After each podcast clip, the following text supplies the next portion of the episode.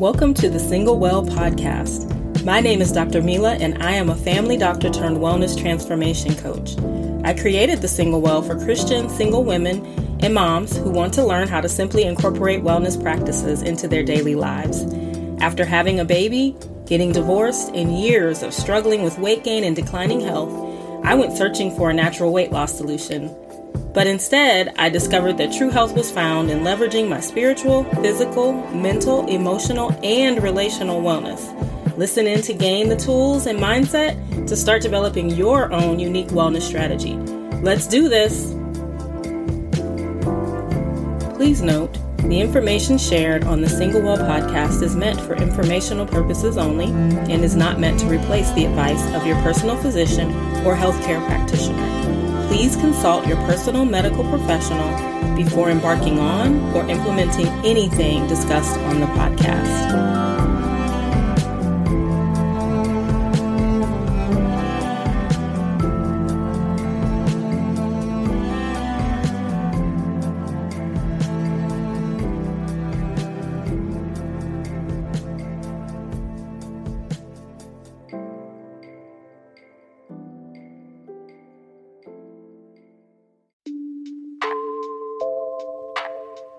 Listening to Pivot and Bloom, where you will be empowered to change your mindset, flourish in your body, and fully engage in your own wellness revolution. I am your host, Camila Marie, MD. The content shared in this podcast is for informational purposes only and is not intended as medical advice. Be sure to always consult with your physician on any and all of your personal health matters.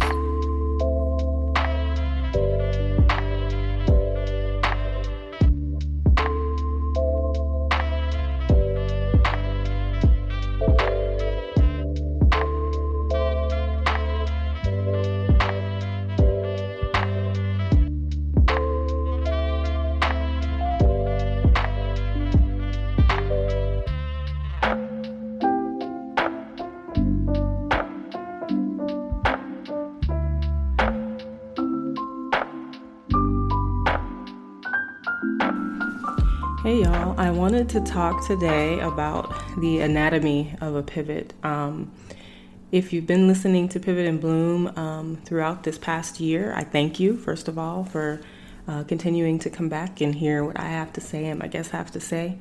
But um, I wanted to talk about, you know, what is involved in that uh, pivot and what kind of leads to to that. And so, for me, um, many of you may not know, but I am preparing to make quite a big pivot um, in my personal life um, as far as my career is concerned. And I am very, very close to um, ending the time with the uh, job I've had for 18 years, essentially, and just making a major career pivot. Um, and I'll talk more about that as time goes on.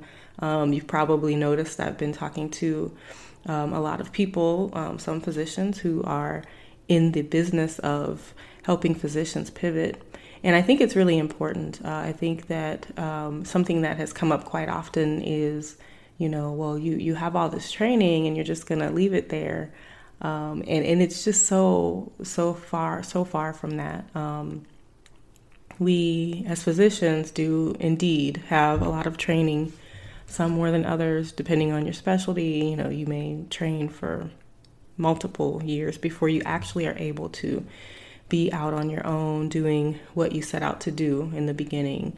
And it's a long road and it's an expensive road and it costs you relationships in some cases. And there's just a lot that we give up to become physicians. Um, that it's sad that once you decide to make that change that everybody feels that that's the only thing that you can do with your degree. And what I've learned is that there's so much more that I can do with my medical training and my medical degree and the experience um, that has come along with that. And so, um, one of my favorite verses in the Bible is Psalm 37, verse 4 and I'm going to read it in a couple different translations because I think it's it's just beautiful. Um, but it, it's a verse that I wasn't I didn't I didn't understand um, when I first heard it. Um, and it take, took some time and uh, some spiritual formation to take a different, um, you know, definition or a different uh, interpretation of what it's really saying. So in the New International Version, the verse reads, Take delight in the Lord, and he will give you the desires of your heart. Commit your way to the Lord, trust in him, and he will do this. In the Passion Translation, it says, Find your delight and true pleasure in Yahweh, and He will give you what you desire the most. Give God the right to direct your life, and as you trust Him along the way, you'll find He pulled it off perfectly. And then in the message version, it says, Get insurance with God and do a good deed. Settle down and stick to your last. Keep company with God. Get in on the best. Open up before God, keep nothing back. He'll do whatever needs to be done. He'll validate your life in the clear light of day and stamp you with approval at high noon. So, when I first heard this, or when I, you know, you hear it all the time, it's a very popular verse, but, you know, my thoughts behind it were, you know, those things that you think you want early on in life, and then you get older, and either you continue to want those things or you may, that may shift a little bit.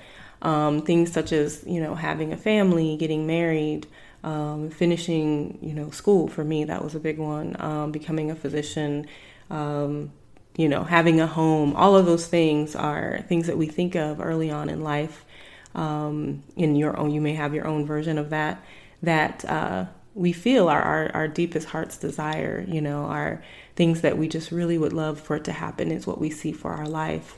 But what I didn't realize about those things is that those are planted by God. Um, and so it's not so much something that you came up with off the top of your head and that you just like. It's something that He put within you so that you can share your gifts and talents with the world. And so when I started to think of it that way, it was really a mind a mindset shift of wow, like, so the things that I am passionate about, the things that I find that I can't unsee or can't let go of, as far as, you know, fixing things and reversing injustices in the world and all of that, um, you know, those are things that were planted by God, which makes them all the more special.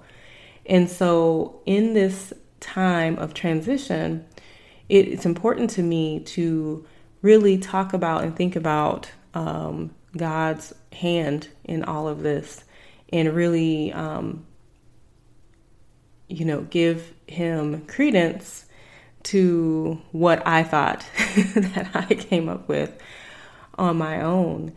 Um, and the, the cool thing about this is that, you know, he gives you these desires, but he gives you, he equips you for them. He, he fully equips you for being um, vocal and doing the things um, that allow you to walk in your in obedience and to walk in your purpose. Um, and this is this is what I'm most excited about is just that um, communion with Him and understanding that where I am now was all orchestrated, all planned, and He knew from the time I was conceived that this was where I would be. Um, of course, it doesn't look that way to us. We think that, you know, we have our lives all planned out and we're going to do things a certain way. And God kind of laughs at that, you know. Um, there's just so much that you can do or should do in the world. And I encourage you, if you're listening to this, to just start thinking about that. You may be doing that very thing that God put you here for, um, but you may not. And there may be some reasons that you're not doing them.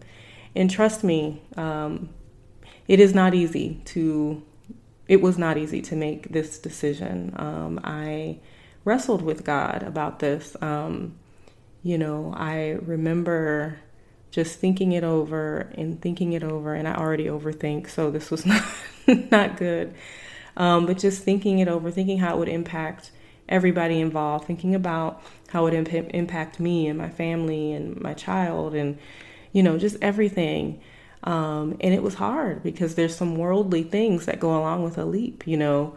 There's, you know, insurance and benefits and all of those things that, you know, you have to consider um, how that will be different um, when you move uh, move on and when you change things. So But with faith, um, you know, God is in control, God has overcome the world. And I fully realize that and realize that my life is in His hands and that my life is not my own, that um, He gives me the desire so that I will pursue this boldly, that I will want to do things um, with confidence, that I will, you know, move forward and, and, and create things that will change lives um, at His will. You know, but that I had to let go of some worldly things as well and think about, you know, the bigger picture, the long term goal, the uh, how I would look, you know, or how my life would look when I'm in my 60s and 70s. Um, and, and, you know, that really gave me a lot of clarity um, thinking about the future and what kind of legacy I want to leave um, from this portion of my life, but also, you know, nearing the end of my life when I'm hopefully, you know, in my 90s or hundreds,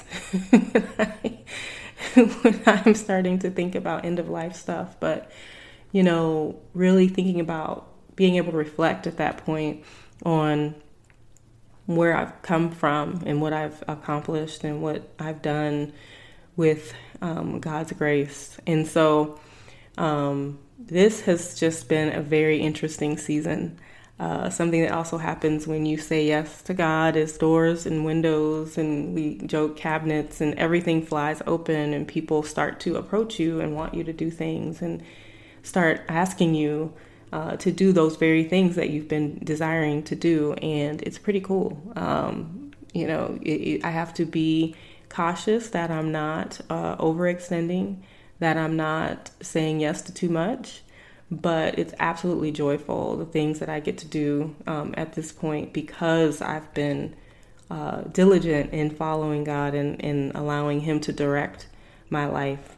Um, so it's an amazing time. Uh, it is a very scary time in some ways. There's a lot to do. Um, pretty much everything in my life is shifting at the same time. And I thought that would be unsettling, but it really is is not. It's really a good thing. It's uh, a time for me to really start to focus on um, how my life and my son's life will look um, how our lifestyle needs to shift, um, starting to really embrace uh, him growing up. Um, you know, he'll be seven this year, and trying to really cherish these moments while he's still little, while he still has a kid face, you know, um, and thinking about what what he's going to do with his life and how I can be instrumental in that. And sometimes you have to make tough decisions to um, to do that. Um, we have been able to, throughout the pandemic, have been able to keep him home at least for that early part of 2020 when the pandemic first hit, and you know it was only a couple months that he was actually out of school. Um, counting summer, it was a few months, um, and he went back to school full time in the fall. And I realized that being able to not have to have him with um, a sitter or have him going somewhere that I felt was unsafe or any of that during that time. And, and, now it's been a full year where he is going to school, but we also are able to keep him home when there is no school. Um, and, and, and what a blessing that is, because um, I know everybody doesn't have that option. Um, no, we don't have a nanny or anything like that. But when I've had to shift my schedule recently, um, my best friend stepped in and they helped me out a lot with him. Um, and we all, me and his dad and his whole village, worked together to just make sure he has what he needs. But I know that as his mom, um, there's some things that I need to be focused on with him, and I need to be present for him um, in a way that I didn't think I didn't think um, would would happen um, as far as being a parent and having a flexible schedule to some extent over the years since I had him, but then realizing that even that wasn't flexible enough for me to parent the way that I feel I need to parent. And so taking this leap in, is really involves him. Um, he's a big part of it. Um, he is a huge part of it. and um, you know just wanting to enjoy the time because in no time he'll be going off to college and you know having his own family and it seems like those things happen overnight and so to me that's one of the most important if not the most important part of this leap so the anatomy of a leap um, involves the change in those desires right so you know, you start to think about things when you're little. Um, when I was four, I started talking about wanting to be a doctor. Did not like the doctor. Um, had no doctors in my family at the time. So I know it was a calling. I know that that was God setting that foundation uh, for what I would do at this point in my life, which is really cool to think about. Um, but those desires shifted over the years. And I started to see things. I started to understand uh, chronic disease and nutrition and things that were affecting me personally, but also affecting my patients and my community. And I started to have a real big issue with, you know, how are we going to fix this? How are we going to keep people from getting sick and staying sick? Um, and for a long time, I thought there wasn't any way to fix that or to improve that. And once I learned that there were options, um, I couldn't unsee it. I couldn't change that uh, perspective. And I was like, I have to do something about this. I have to start educating and empowering people to make these changes, um, to have the information. If they never use it, that they at least have the information to change, to um, have options to transform. And so, a second uh, part of the leap or the anatomy of a leap is a change in mindset. And so a lot of times we have these, you know, ideas, ideals, um, values, all of these things that are ingrained in us. And a lot of times we feel they're permanent, that they're things that don't change and you just is just how I am and this is how it will always be. But what I found that it, is when you really are open-minded and you think about things openly and you have your stance and you have your opinion, which you should have. But when you start to really think about how you want um, your life to look and, and how things affect other people or affect those around you, your mindset shifts. You start to realize that everything you thought you knew um, is not set in stone. You know, there's a lot of things that change and, and, and morph into other things, and you have to think about, you know, you shifting with that um, and starting to see things in a different way. And so those big mindset shifts are also um, a, a part of a leap. And the third one is priorities. You know, I talked um, about my son, and um, he's always been a priority for me. But um, sometimes, you know, we, if I'm transparent, you know, we uh, will sit uh, with our kids and we're sitting physically sitting with them, but we're on our device, they're on their device. And that's not really spending time with them. And I'm guilty of it. I'm as guilty of it as the next person, um, especially with everything I have going on. I'm constantly on this app and that app and trying to interact with people and make sure this gets done and that gets done. But what does that meaningful time look like? How am I shifting my life and my time to truly make him a priority in everything that I do. And then there's also my the priority of my spirituality and God, and and really making time for God um, as much as I uh, lean on uh, my faith and it is a big pillar of my life. Um, I have to make time for that as well. Make time for God and think about um, how he's made a huge difference in my life and having my my calendar and my time and my headspace reflecting that accurately. Um, so if you're listening to this, um, I'm kind of just rambling on about the leap. There's so much to think about and talk about when you make a leap, and we think of the logistics. We think of like, well, what will my insurance look like, and how, what kind of job will I have, and how will I build this business or whatever it is that you want to do that's different? How will I um, take care of this or that if I go? You know, for some people, a leap involves taking on a different position where they don't have the flexibility and the seniority they had in a position before. And so that changes how they do how they live their lives and all of those things. I mean, you can talk about this forever. But at the end of the day, you have to just do what's right for you, what God's calling you to do, um, and what feels right. What is what feeds your soul? What type of work um, helps you to hop out of bed in the morning? You know, um, and you can use the skills that you already have, of course, to make that happen. And you can use the creativity that's within you to make that a reality. But don't allow minor things to stop you from fully moving in your purpose. Um, and, you know, even though they seem major at the time, they really are minor things. They're things that can be worked out, things that can be adjusted. And a lot of times they're actually better in the long run.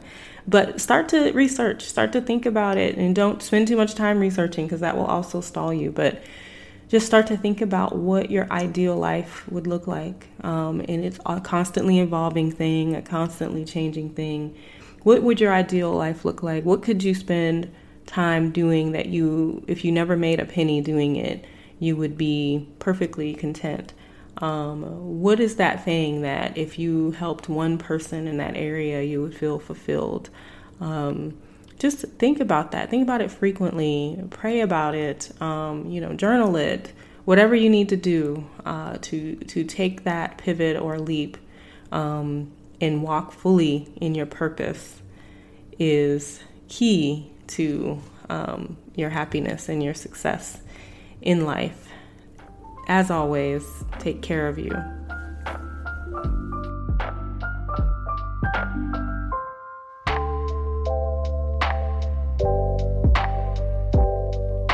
This has been Pivot and Bloom with Camila Marie, MD. If you loved what you heard in this episode, be sure to hit the subscribe button wherever your pods are cast and leave a review on iTunes.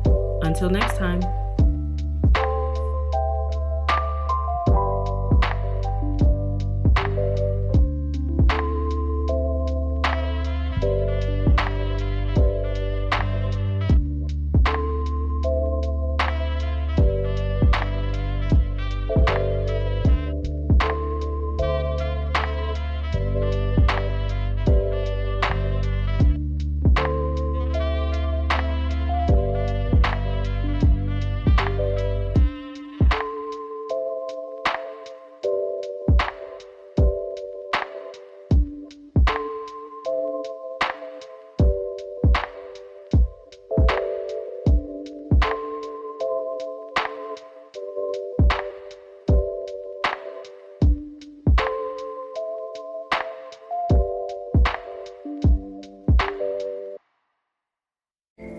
This has been the Single Well podcast. For more information on what you just heard, please visit us on Facebook or Instagram at The Single Well, or you can email us at thesinglewell at gmail.com.